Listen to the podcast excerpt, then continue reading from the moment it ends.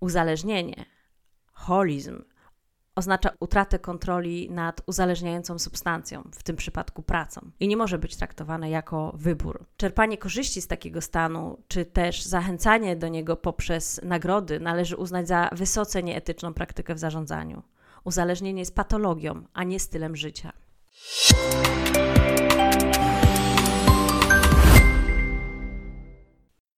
Polacy spędzają bardzo dużo czasu w pracy i od wielu lat zajmujemy wysoką drugą pozycję wśród narodowości europejskich, które spędzają w pracy największą ilość czasu. Regularna praca w wydłużonych godzinach nie może być jednak traktowana jako osobisty wybór pracownika. Prowadzone przeze mnie badania pokazały, że co drugi pracownik korporacji pozostaje w pracy powyżej 40 godzin tygodniowo. Przez wiele lat e, taki stan uznawany był za normę, która definiowała zasady rozwoju gospodarczego oraz funkcjonowania e, w kapitalizmie. Dziś kwestia czasu pracy uzyskała wymiar etyczny, gdzie nie może być mowy o kontynuowaniu czy akceptowaniu takiego stanu rzeczy. Intensyfikacja pracy, którą obserwujemy w większości sektorów biznesu, wynika z co najmniej kilku przyczyn, między innymi z dynamicznego rozwoju globalnej konkurencji, a także technologicznie wspieranej dostępności 24 na 7, wywierającej presję na pracowników, aby zwiększać obciążenie pracą, pracować szybciej i o każdej porze, robić jak najmniej przerw i dużo podróżować. Najczęściej po godzinach pracują osoby na stanowiskach kierowniczych. Wśród nich co piąty nawet powyżej 50 godzin tygodniowo. Badania przeprowadzone w polskich uwarunkowaniach dużych korporacji międzynarodowych wykazują, że osoby pracujące powyżej 50 godzin tygodniowo mają poczucie przymusu i przeciążenia ilością pracy. W takiej perspektywie trudno uważać, że praca po godzinach jest osobistym wyborem pracownika. Osoby regularnie pracujące po godzinach z dumą nazywają siebie samych pracoholikami, a duża część z nich czerpie satysfakcję z ekstremalnych wyzwań także poza pracą, na przykład uprawiając przeróżne sporty ekstremalne. W pewnym sensie może się więc wydawać, iż osoby takie y, doskonale pasują do dynamicznego biznesu oraz charakterystyki pracy menadżera.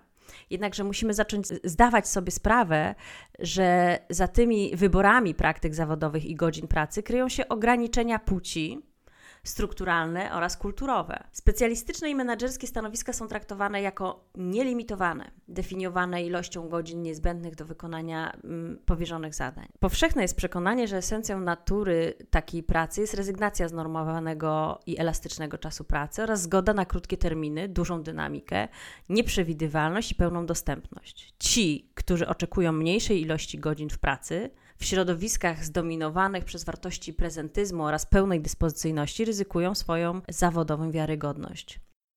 Długie godziny pracy wynikają z praktyk oraz tożsamości zawodowej zbudowanych wokół tych stanowisk. Jednocześnie praca po godzinach wspiera rozwój także tożsamości zawodowej i przynależności do społeczności zawodowej. Tworzy poczucie przynależności do elity, zachęcając do dobrowolnego poświęcania i wysokiego zaangażowania, demonstrowanego poprzez wydłużone godziny pracy. Silna identyfikacja z wymagającą pracą wzmaga poczucie wyjątkowości, doskonałości oraz respektu respektu ze strony osób, które nie mają dostępu do zasobów i nagród finansowych. W wielu firmach ocena pracy, ścieżki rozwoju, wynagrodzenia oraz awans uzależnione są od godzin pracy jako wskaźnika trudnomierzalnego zaangażowania i potencjału menedżerskiego. Silna konkurencja o awans opiera się więc o demonstrowanie niekończących się godzin pracy.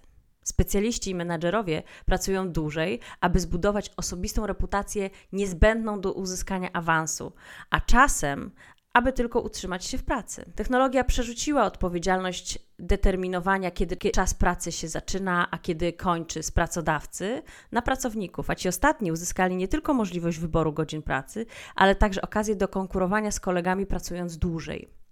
Przeprowadzone przeze mnie badania wykazują, że pracownicy wykonujący pracę w wydłużonych godzinach często nie są świadomi konsekwencji z niej wynikających. Często twierdzą, że praca taka jest ich osobistym wyborem, choć należy zauważyć, iż kobiety znacznie rzadziej od mężczyzn tak postrzegają.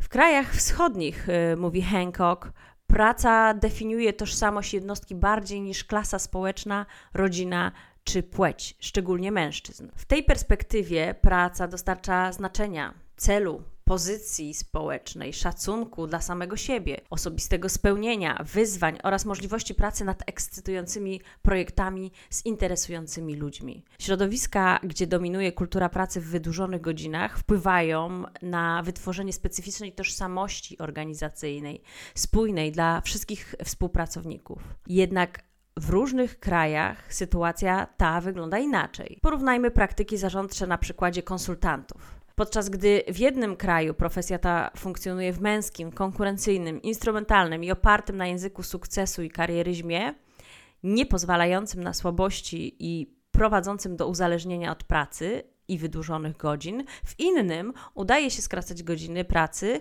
bez utraty tożsamości zawodowej i organizacyjnej pracowników. W Polsce praca w skróconym wymiarze jest niespójna z dominującym wzorem kariery i może zagrażać tożsamości osobistej, podważając przydatność zawodową. Podobnie pracoholizm stał się normalnym, nieszkodliwym, a nawet pożądanym fenomenem. Pomimo, że w literaturze znajdziemy wiele jego definicji, mało z nich podejmuje kwestię behawioralną i nie adresuje elementu uzależnienia ukrytego w przyrostku holizm. Przyglądając się motywom pracy w wydłużonych godzinach, zauważymy, że wynikają one albo z niekontrolowanych czynników zewnętrznych, np. zachęt finansowych, e, wymagającej kultury pracy czy szefa, albo dyspozycji osobistych wynikających z cech charakteru pracownika. W odróżnieniu od ludzi wykonujących pracę z pasją, pracocholik czuje negatywną wewnętrzną presję, która wzmacnia jego poczucie własnej wartości albo pozwala uniknąć winy, wstydu i niepokoju. Uzależnienie, holizm, oznacza utratę kontroli nad uzależniającą substancją, w tym przypadku pracą, i nie może być traktowane jako wybór. Czerpanie korzyści z takiego stanu, czy też zachęcanie do niego poprzez nagrody należy uznać za wysoce nieetyczną praktykę w zarządzaniu. Uzależnienie jest patologią, a nie stylem życia.